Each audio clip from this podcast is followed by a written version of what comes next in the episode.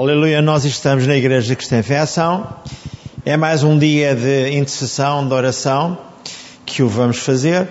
Mas vamos dar uma palavra e vamos pedir ao Senhor Deus e Pai que a traga do trono da sua santidade com o Senhor Santo Espírito. Vamos dizer assim, Pai Santo, eis que esta tarde, uma vez mais, ao princípio de noite, é, uma vez mais viemos à tua presença para ter um encontro real contigo, com a tua palavra e com o teu Santo Espírito. Enche este lugar da plenitude do teu Espírito. E essa palavra saia do trono da tua santidade, essa palavra ungida, e o porta-voz seja, na verdade, o teu Santo Espírito, e em cada um de nós haja, Pai, a recepção e haja tudo aquilo que nós precisamos para gravar no nosso coração o teu ensino. Nós te pedimos tudo no nome de Jesus. Amém. Vamos dar um título à mensagem que previamente me foi dada a mim, que é a presença de Deus, oração. Ou seja, eu vou identificar uma coisa que é importante que nós saibamos. Quando o Senhor Jesus se preparava para subir aos céus, ele deu a conhecer aos seus discípulos que não saíssem de Jerusalém sem que do alto fossem revestidos do poder para poderem ser testemunhas dele, quer em Jerusalém, quer em Samaria, quer nos confins da terra. Quando Jesus iniciou o seu ministério, o que aconteceu foi, ao ser batizado no Jordão, sobre ele desceu em forma corpórea a presença real do Senhor Santo Espírito que o capacitou para realizar toda a obra que o Pai lhe tinha proposto que ele realizasse.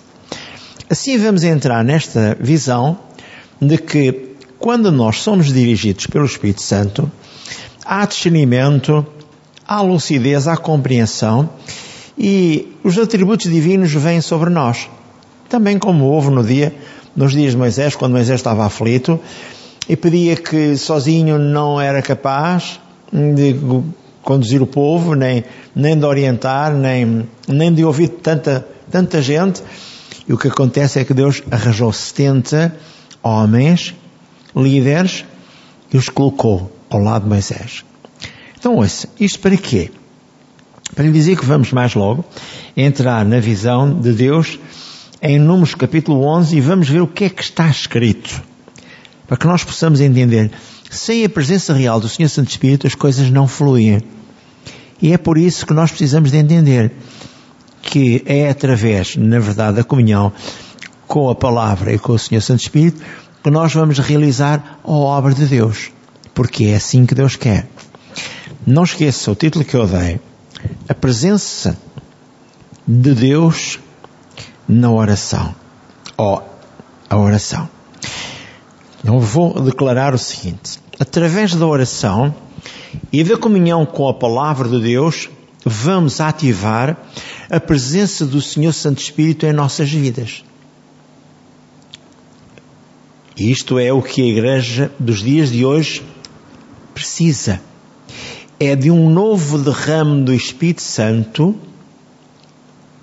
A presença do Espírito Santo transformará vidas que entrarão num espírito de oração, o qual libertará a nossa sociedade da forma errada de vivência e dos métodos de alcançar a sua própria vanglória e o conflito entre as famílias. Então, com a presença real do Senhor Santo Espírito, vai haver lucidez, compreensão, discernimento, tudo aquilo que eu preciso para poder ajudar os outros mesmo na igreja, mesmo na minha casa, mesmo nas atividades escolares que cada um de nós tem.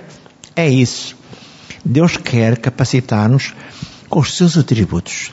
Da mesma forma como capacitou Jesus em Isaías 11.2, quer capacitar-nos a cada um de nós, porque nós fazemos parte integrante do corpo de Cristo.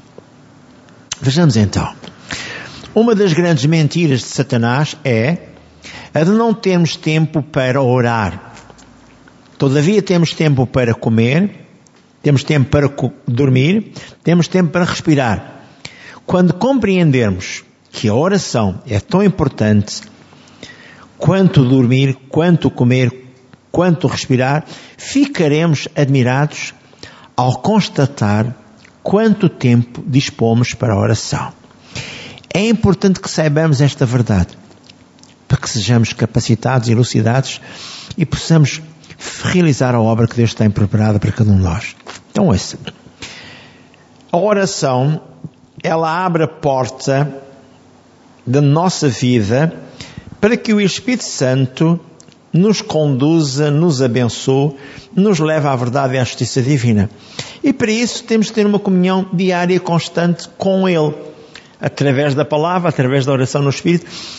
Esta é a metodologia para cada um de nós. Depois, mais tarde, se necessário, eu poderia explicar como treinar o espírito humano. E é importantíssimo que nós saibamos treinar o espírito humano. Uma das coisas que temos que ter é a eficácia da compreensão que a palavra de Deus é real e verdadeira. E depois tudo se resolve. Uma das coisas que temos que andar é em amor. Muita coisa temos que fazer. Então, vejamos o seguinte. Ao entrar na nossa vida o Senhor Santo Espírito, após termos recebido o Senhor Jesus como Senhor e Salvador, Ele aguarda a nossa decisão para operar conosco. Ele vai querer dar-nos a mão para nós realizarmos a obra que Deus tem para cada um de nós. E a nossa missão é pregar o Evangelho, libertar os cativos, fazer tudo aquilo que Deus mandou fazer, não só em Marcos 16, 15 em diante, mas no contexto de Mateus 28, e de pregar o Evangelho e batizar em nome do Pai, do Filho e do Espírito Santo. Tudo aquilo que nós temos que fazer é anunciar a palavra de Deus, como o nosso irmão Pedro anunciou em Cornélio, lá naquele capítulo 10 de Atos dos Apóstolos. E depois veio sobre eles a presença real do Senhor Santo Espírito e os capacitou. Eles que eram gentios foram todos abençoados. Então vejamos mais. O Espírito Santo nos ungirá quando lemos palavra de Deus, ou seja, a Bíblia Sagrada. Dirigir-nos-á quando damos testemunho de Cristo. Ungir-nos-á quando pregamos a palavra de Deus ou ensinamos as verdades divinas. Quando alguém deseja ter comunhão com o Espírito Santo, terá que ter uma comunhão íntima e tem que orar de uma forma muito especial. Não duvidar que Deus o ouve e colabora consigo e vive dentro de si pelo Senhor Santo Espírito. Eu diria antes, temos que ter uma vida separada, uma vida santificada, para que Deus venha sobre si e sobre mim e possamos ter entendimento e discernimento de tudo que Deus tem para mim e para si. Uma compreensão muito grande. Fui levado por um homem de Deus, do qual eu tenho algumas leituras constantes, que já partiu para o Senhor, o nosso querido irmão Davi Onguechó, ele falava de como o Espírito Santo alimentou o povo de Israel com codornizes. No capítulo 11 de Números, fala-nos nas murmurações dos israelitas. E Moisés diz que acha pesada a carga que estava sobre ele. E Deus honrou e abençoou aquele povo através de Moisés. Deus designa 70 anciãos para ajudarem Moisés, e no versículo 18 do capítulo 11 de Números, diz assim: E dirás ao povo: Santificai-vos para amanhã e comereis carne, porque chorastes aos ouvidos do Senhor, dizendo: Quem nos dará carne a comer? Pois bem nos ia no Egito, pelo que o Senhor vos dará carne e comereis. Agora ouça. Aqui começa, na verdade, a informação correta. É que o povo tem sempre murmuração. Seja um líder, seja um irmão normal, as pessoas têm a mania de murmurar. Porque o diabo vai colocar na cabeça das pessoas ideias contrárias à presença de Deus. Será que com a presença de Deus eu não tenho todas as coisas resolvidas? Tenho. Mas veja o que o Senhor fez. Eles estavam com problemas, queriam comer carne, queriam carne, queriam carne, e Deus estava muito, muito aborrecido. E diz-lhe lá no versículo 19 do capítulo 11: Não comereis num dia, nem em dois dias, nem em cinco dias, nem em dez dias, nem em vinte dias, mas o mês inteiro, até vos sair pelos narizes, até que vos enfastiais dela da carne, porquanto rejeitastes ao Senhor, pelo que no meio de vós está e chorastes diante dele, dizendo: Porque saímos do Egito. E disse Moisés: Seiscentos mil homens de pé é este povo, no meio do qual eu estou. E tu, ó Deus, tu tens dito: Dar-lhes a comer carne, e comerão um mês inteiro. E o Moisés questiona Deus e diz-lhe: Degolar-se-ão para eles ovelhas e vacas para que, que lhes bastem? Ou ajuntar-se-ão para eles todos os peixes do mar que lhe bastem? E ele vai ouvir a resposta de Deus. Porém o Senhor disse a Moisés, Seria, pois, encurtada a mão do Senhor? Agora verás se a minha palavra te acontecerá ou não. E saiu Moisés e falou as palavras do Senhor ao povo. E ajuntou setenta homens dos anciãos do povo e os pôs em roda da tenda. Então o Senhor desceu na nuvem e lhes falou, e tirando do Espírito que estava sobre Moisés, o pôs sobre aqueles setenta anciãos. E aconteceu que quando o Espírito repousou sobre eles, profetizaram, mas nunca mais, nunca depois, num, mas depois nunca mais. Agora ouça, até o próprio Josué ficou um pouco apreensivo e foi contar a Moisés tudo isto.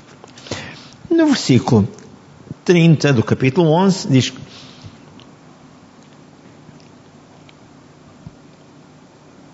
Depois Moisés se recolheu ao arraial, ele e os anciãos de Israel. Então soprou um vento do Senhor e trouxe codornizes do mar e as espalhou pelo arraial, quase caminho de um dia de uma banda e quase caminho de um dia de outra banda à roda do arraial e a quase dois côvados sobre a terra. Então o povo se levantou todo naquele dia e toda aquela noite e todo o dia seguinte e colheram as codornices. O que menos tinha, comera ou colhera dez homens. Dez homens, cada homem eram dois litros e vírgula dois de uma medida de cevada. Então veja, foi muita coisa que eles colheram. E diz mais no versículo 33. E quando a carne estava entre os seus dentes, antes que fosse mastigada, se acendeu a ira do Senhor contra o povo, e feriu o Senhor o povo, com uma, com uma praga muito grande, pelo que o nome daquele lugar se chamou Kiribroá Atava, porque ali enterraram o povo que teve o desejo. Agora ouça, como é que eles apanharam os codornizes? Se a codorniz parece um jato. Quando levanta voo parece um jato. Porque o Senhor assim o determinou.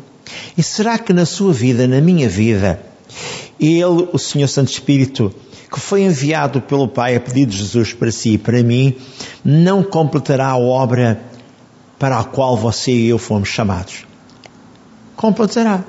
Agora, o que é importante é que eu saiba como dialogar com Deus.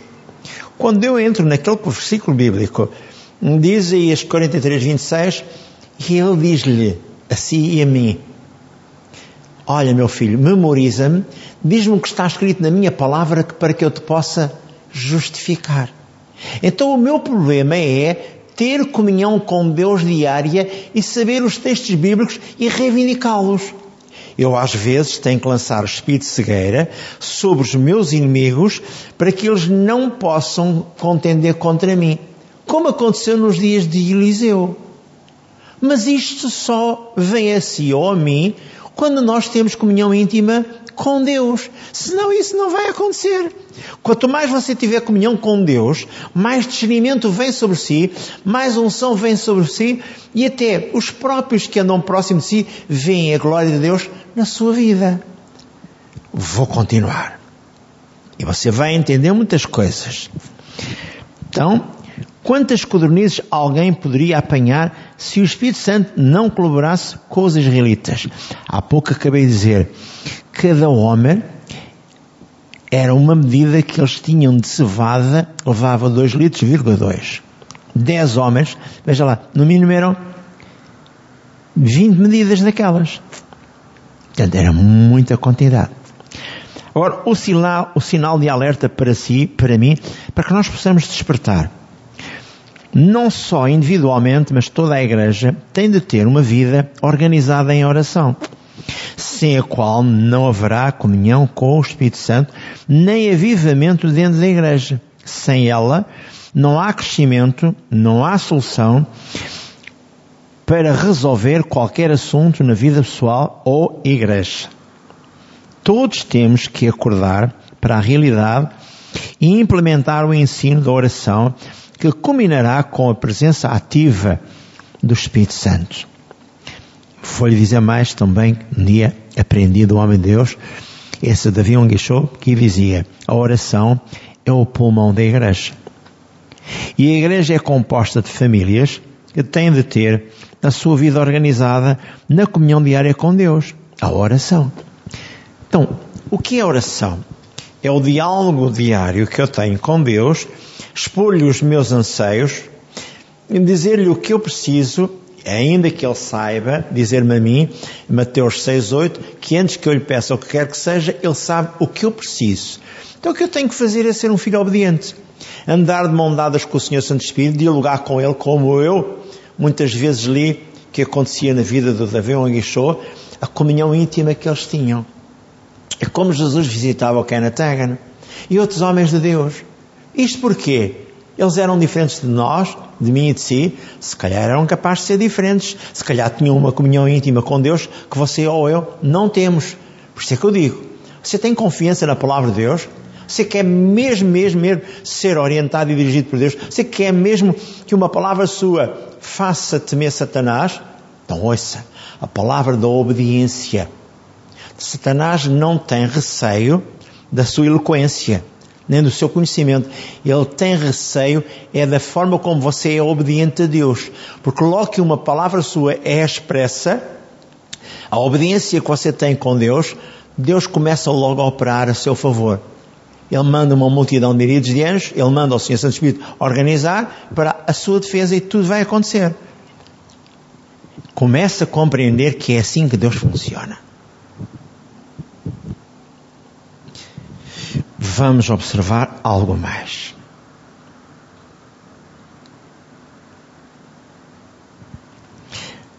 Não esqueça o que eu disse há pouco.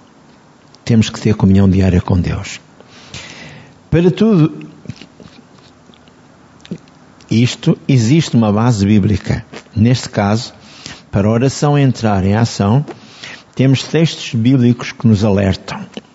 Em 1 João 5, 14 e 15 diz, esta é a confiança ou a eficácia que temos na oração. Se lhe pedimos alguma coisa segundo a sua vontade, sabemos que Ele nos ouve. Se sabemos que Ele nos ouve, alcançaremos as petições que fizermos. Em Mateus 18, 19 diz que fala sobre a concordância. Quando dois na igreja concordam, quando uma família em casa concorda, quando dois estão na unidade do Espírito, tudo o que eles concordam, Deus o Pai opera.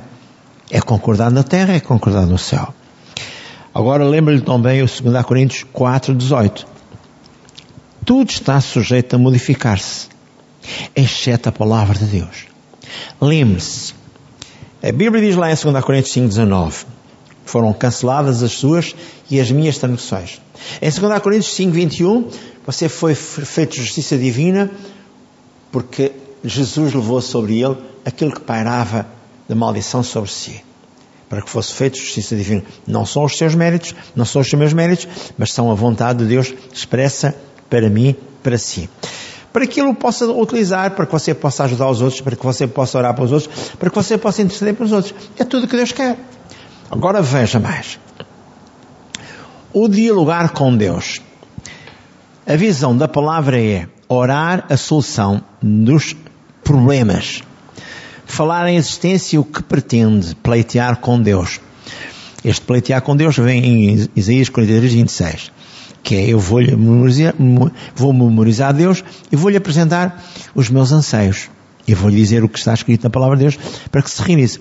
Mais do que uma vez, eu dialoguei com Deus e disse a Satanás, oh Pai, disse a Satanás que o Pai ia estar comigo. E disse, Pai, o meu relatório é este. Recorda-me perfeitamente de um que está gravado há muitos anos no meu coração. O meu relatório é este. Nem fissura, nem osso quebrado, nem nada que pudesse magoar a vida de um familiar meu.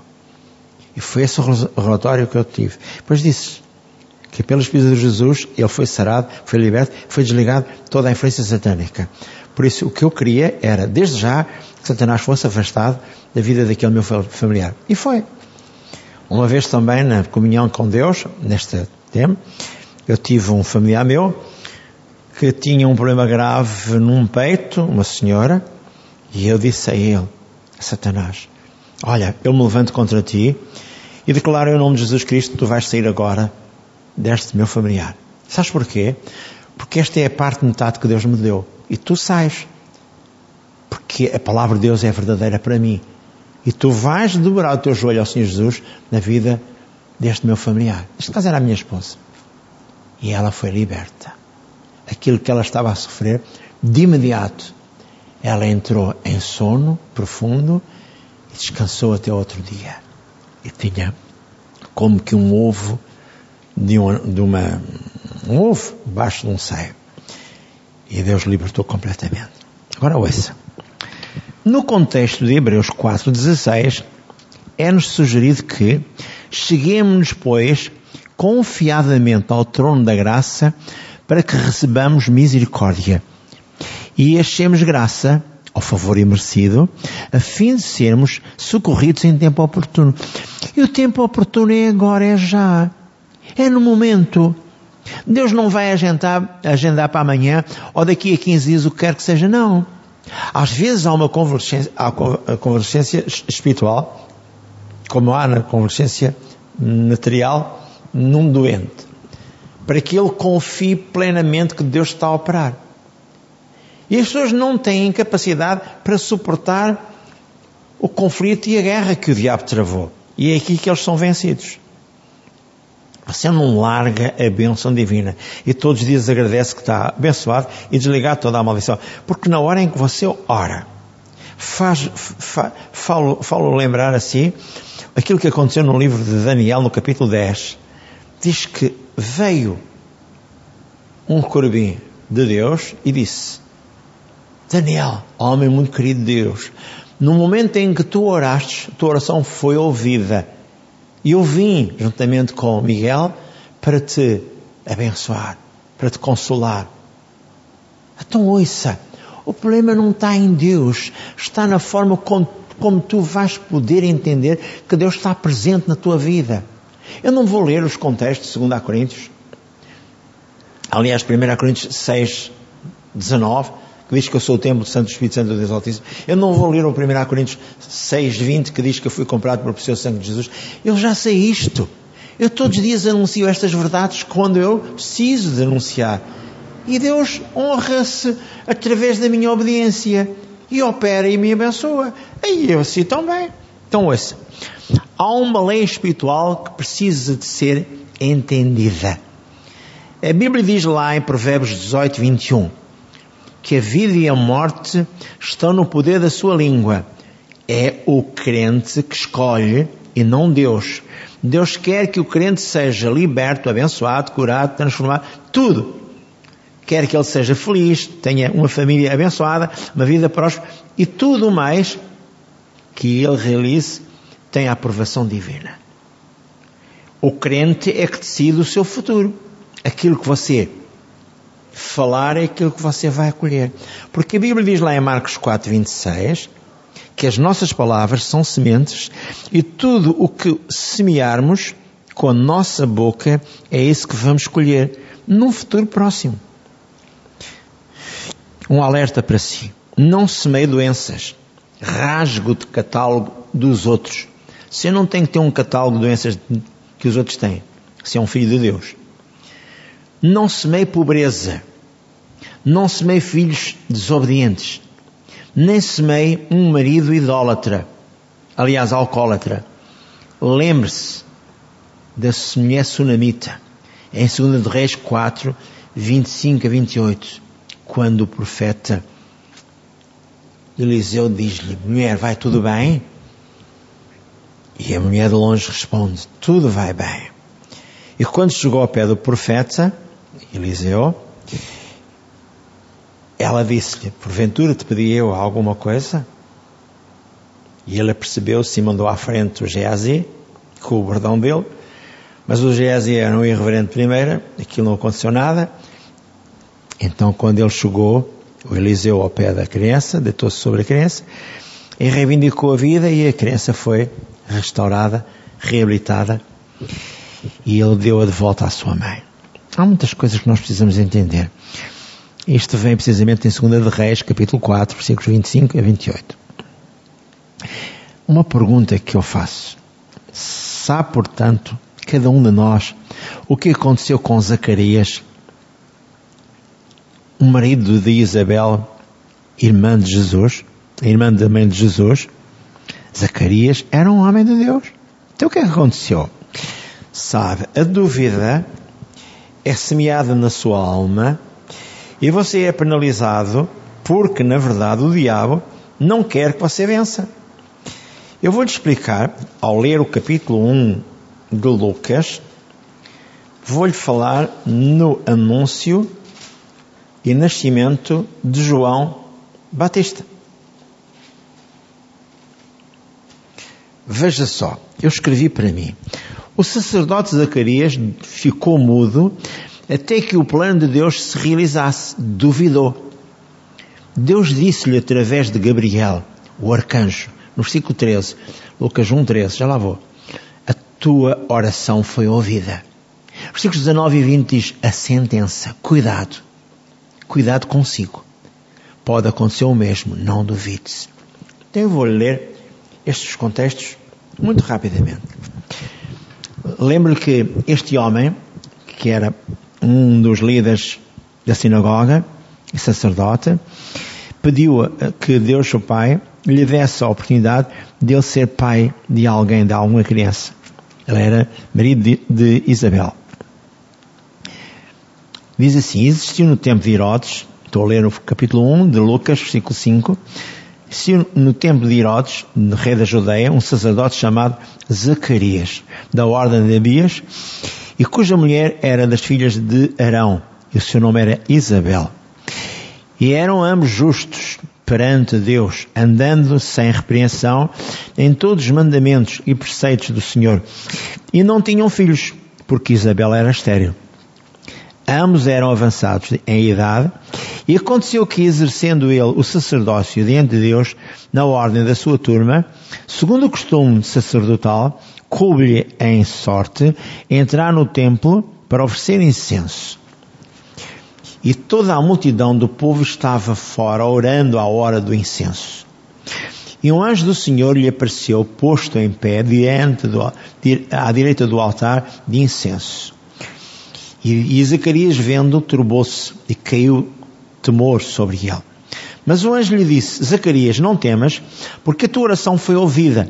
E Isabel, tua mulher, dará à luz um filho, e lhe porás o nome de João e terás prazer e alegria, e muitos se alegrarão no seu nascimento, porque será grande diante do Senhor, e não beberá vinho, nem bebida forte, e será cheio do Espírito Santo, já desde o vento de sua mãe, e converterá muitos dos seus dos filhos de Israel ao Senhor, seu Deus.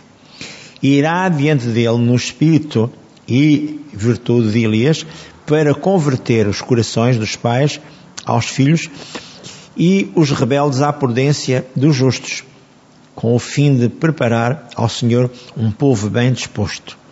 Então disse Zacarias ao anjo: Como saberei isso? Pois eu já sou velho e a minha mulher avançada de idade. E respondeu o anjo: disse-lhe: Eu sou Gabriel e assisto diante de Deus e fui enviado a falar-te e a dar-te estas novas alegres. E eis que ficarás mudo e não poderás falar até o dia em que estas coisas aconteçam, porquanto não crestes nas minhas palavras que a seu tempo se hão de cumprir. E vamos ficar por aqui. Isto para dizer o seguinte: às vezes o problema não está em Deus, está em si e em mim. Se você duvida da cura divina, se você duvida da libertação financeira, se você entra no jogo e na roda do diabo, você é penalizado. Então você tem que olhar para o copo meio d'água e não um copo vazio meio d'água, mas olhar para um copo vazio cheio d'água. Então o que é que isto quer dizer? A sua palavra tem que ser uma palavra sempre superior àquilo que o diabo monta. Afinal, qual é a causa da dúvida? Deus diz-lhe em Romanos 8,15, em 2 Timóteo 1,7, em Tiago 1,12, Deus não nos deu um espírito de medo, e no contexto de Tiago 1,12 diz, Bem-aventurado o varão que sofre a tentação, quando for provado, receberá a coroa da vida, prometida aos que o amam, aos que amam ao Senhor. Então, ouça, a linguagem da vida aplicada à sua vida. Lembro. Em Marcos 5, 35 a 42, fala na libertação da filha de Jairo. E quando Jairo estava a falar com o Senhor Jesus, vieram aqueles indivíduos da parte do diabo, que eram seus conhecidos, e disseram: Não incomodes mais o mestre, a tua filha morreu. E Jesus disse-lhe: Não temas crer somente, e a tua filha viverá. É aqui que reside o problema. O diabo vai lançar informações contrárias àquilo que é a palavra de Deus, para depois extorquir, ou seja, arrancar a bênção. Mas você não vai convencer-se daquilo que o diabo quer fazer. O diabo estará sempre cá. Lembro o, o, o contexto de Salmo 34, 19. Muitas são as aflições justas, mas o Senhor livra todas. Mas em João 11, versículos 11 a 43, fala na ressurreição de Lázaro. Jesus orou a solução, não oficializou o que na verdade não queria, e disse, Pai, graças te dou, sempre me ouves. Mas e depois disse, Lázaro, sai para fora, e Lázaro veio, e ele disse, agora desligai-o e deixai-o ir. Mas quem é que lá estava? As duas irmãs diziam, Senhor, já cheira mal, já há quatro dias, ah, se tu tivesses cá, o nosso irmão não tinha morrido, ah, não sei quanto. E Jesus disse que ele era a ressurreição e a vida. Este é o problema das pessoas que ainda não entenderam. Você é um com Deus. Eu vou ler um contexto bíblico que me apraz sempre declarar, que é 1 Coríntios 6,17. Não sei se você conhece, mas se não conhecer, vai passar a conhecer. Que diz que aquele que se junta com Deus é com ele um só espírito. Você crê nisto ou não crê nisto? Este é o problema. Capítulo 6 de 1 Coríntios, versículo 17 diz: O que se junta com o Senhor é um mesmo espírito. E depois diz claramente: fugir da prostituição, todo o pecado que, que o homem comete é fora do corpo, mas o que se prostitui peca contra o seu próprio corpo.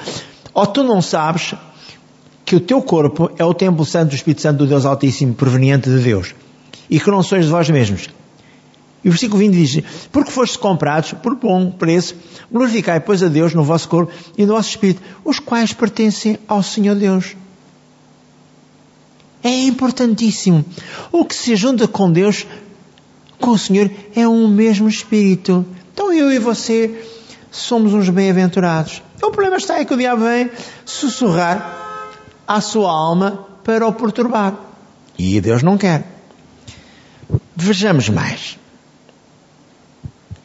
O irmão como filho de Deus. O irmão está em aliança com Deus. João 1,12. A todos quando temeram o Senhor Jesus, Deus o Pai lhes deu poder de serem feitos filhos de Deus aos que seu nome. Hoje, a sua linguagem é a linguagem de um filho. Em Romanos 8,37 diz, como está escrito, sou um mais que vencedor. Em Filipenses 4, 13 diz, posso todas as coisas naquele que me fortalece. Estes são os contextos, um de Paulo aos romanos e outro de Paulo aos filipenses. Então ouça. Levante-se, confie em Deus. A Bíblia diz lá em Hebreus 8, 6, Jesus Cristo estabeleceu um, no seu sangue o suporte de uma aliança baseada em melhores promessas. Então reivindica-as. Ah, mas eu não sei. Por isso é que você tem que vir para a igreja, ou ouvir os CDs, ou ler a palavra como deve ler. Em Hebreus 7, 22 diz que Jesus Cristo é o seu fiador, o garante à vitória. Então Jesus está consigo, Ele é o fiador, para que você, se falhar, Ele não vai falhar. Você tem, quando entra numa casa, tem que ter um fiador que se compromete a pagar algo quando acontece alguma coisa errada consigo.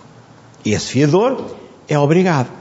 Eu tenho um fiador, você tem um fiador que é o Senhor Jesus. Hebreus 7, 22, Jesus Cristo é o seu fiador, o garante da vitória para si. Então, ouça, como agir em situações especiais. A oração e a confiança em Deus vai superar tudo. Vou ministrar mais um, de seguida o seguinte: estabeleça a sua confiança em Deus e na oração genuína diga a Deus aquilo que lhe vai na alma, no espírito, e Ele mesmo o ajudará. Eu vou só lhe dar um testemunho, que para mim é um garante tremendo. Eu ouvi isto de um homem de Deus chamado Davi Guichot, e por isso eu lhe vou dizer o seguinte. Uma senhora que frequentava a igreja dele estava com um problema grave. Tinha um marido alcoólatra. E ela orava, mas o que ela via com os olhos não era aquilo que Deus queria que ela visse com o espírito. E então vamos ver o seguinte. A oração para vencer Satanás. Estamos vivendo uma era maligna Satanás, auxiliado por anjos caídos e demónios, está determinado a roubar e destruir.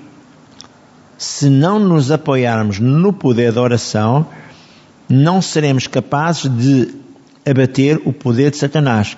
O diabo nunca se preocupou muito com os rituais da igreja, mas ele tem medo mortal de uma oração genuína.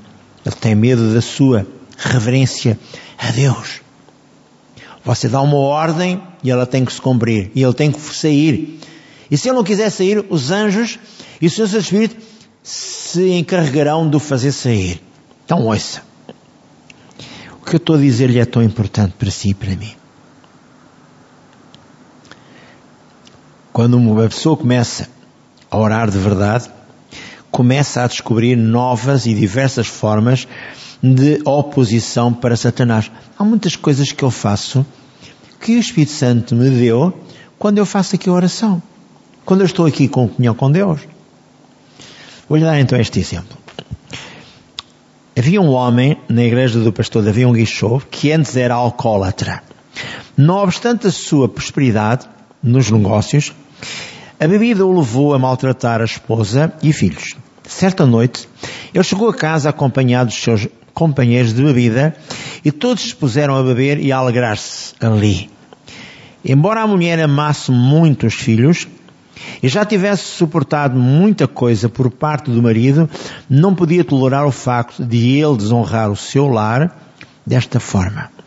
Chamou-a à parte e disse-lhe, querido, eu o amo, mas não aguento mais as suas bebedeiras e agora vou dizer-lhe, você traz estes bêbados para casa, não vou tolerar isso, vou arrumar as minhas coisas e ir embora. Amanhã, quando você acordar, eu já não estarei mais aqui. Apovorado com o choque de perder a família, ele subitamente ficou sóbrio. Com a sua esposa, como a sua esposa era uma crente, muito delicada a Deus, ele se ajoelhou ali, diante dela, e começou a orar dizendo: Senhor, liberta-me deste terrível demónio do álcool. Pensando que o marido, além de embriagado, estivesse zombando da sua religião, a mulher ficou ainda mais indignada. Ele já tentara várias vezes libertar-se daquele vício, mas sem o conseguir. Agora, que a esposa ameaçava abandoná-lo, estava ainda mais desesperado. Estava chorando quando ouviu uma voz interior que lhe dizia, ou que vinha lá dentro do seu coração, pela manhã você estará liberto. E ele disse, tenho a certeza, disse à esposa, tenho a certeza de que amanhã estarei totalmente liberto, disse para a sua esposa. Mas ela não pôde disfarçar uma expressão de incredulidade. Porquê? Porque eu já tinha ouvido várias vezes. Já ouviram muitas vezes essas promessas antes. Entretanto, de manhã, ela teve uma grande surpresa ao ver o marido jogando o lixo, ou no lixo, as suas garrafas de bebida caríssimas, os seus cigarros. A esposa questionou-se, será que está ocorrendo um milagre de libertação? Depois o homem agarrou-se ao volante do carro e já no emprego contou a toda a gente o acontecido. Ele era o dono da empresa. Deus o libertara. Nunca mais iria beber nem fumar. E isso aconteceu. A princípio eles riram-se. Já sabiam aquela mesma história. Mas depois tiveram a grande surpresa de que aquele homem mudou o seu comportamento e foi liberto. Porquê? Porque tinha atrás dele uma mulher de oração. Sabe? É isto que a igreja precisa fazer. Orar pelos perdidos, orar por aqueles que Satanás ludibriya e engana. Sabe que eu estou a orar também por família minha, para que se libertem do espírito do mal. Não vou dizer quais, para você não ser, para eu não poder identificar quem quer que seja. Mas estou orando. Eu sei que está a acontecer grandes mudanças. Eu sei que vai acontecer grandes mudanças. Então o meu convite esta noite é para que você possa confiar em Deus e diga comigo, Senhor Deus e Pai, eis que esta noite eu tomo conhecimento de que tu estás comigo e me vais ajudar a vencer as barreiras e os obstáculos que o diabo criou, quer nesta igreja, quer na minha vida pessoal, quer na minha família, e tudo o que o diabo montou é agora eliminado desde já. Eu creio e assim é comigo. Louvado seja Deus. Confie em Deus, não esqueça.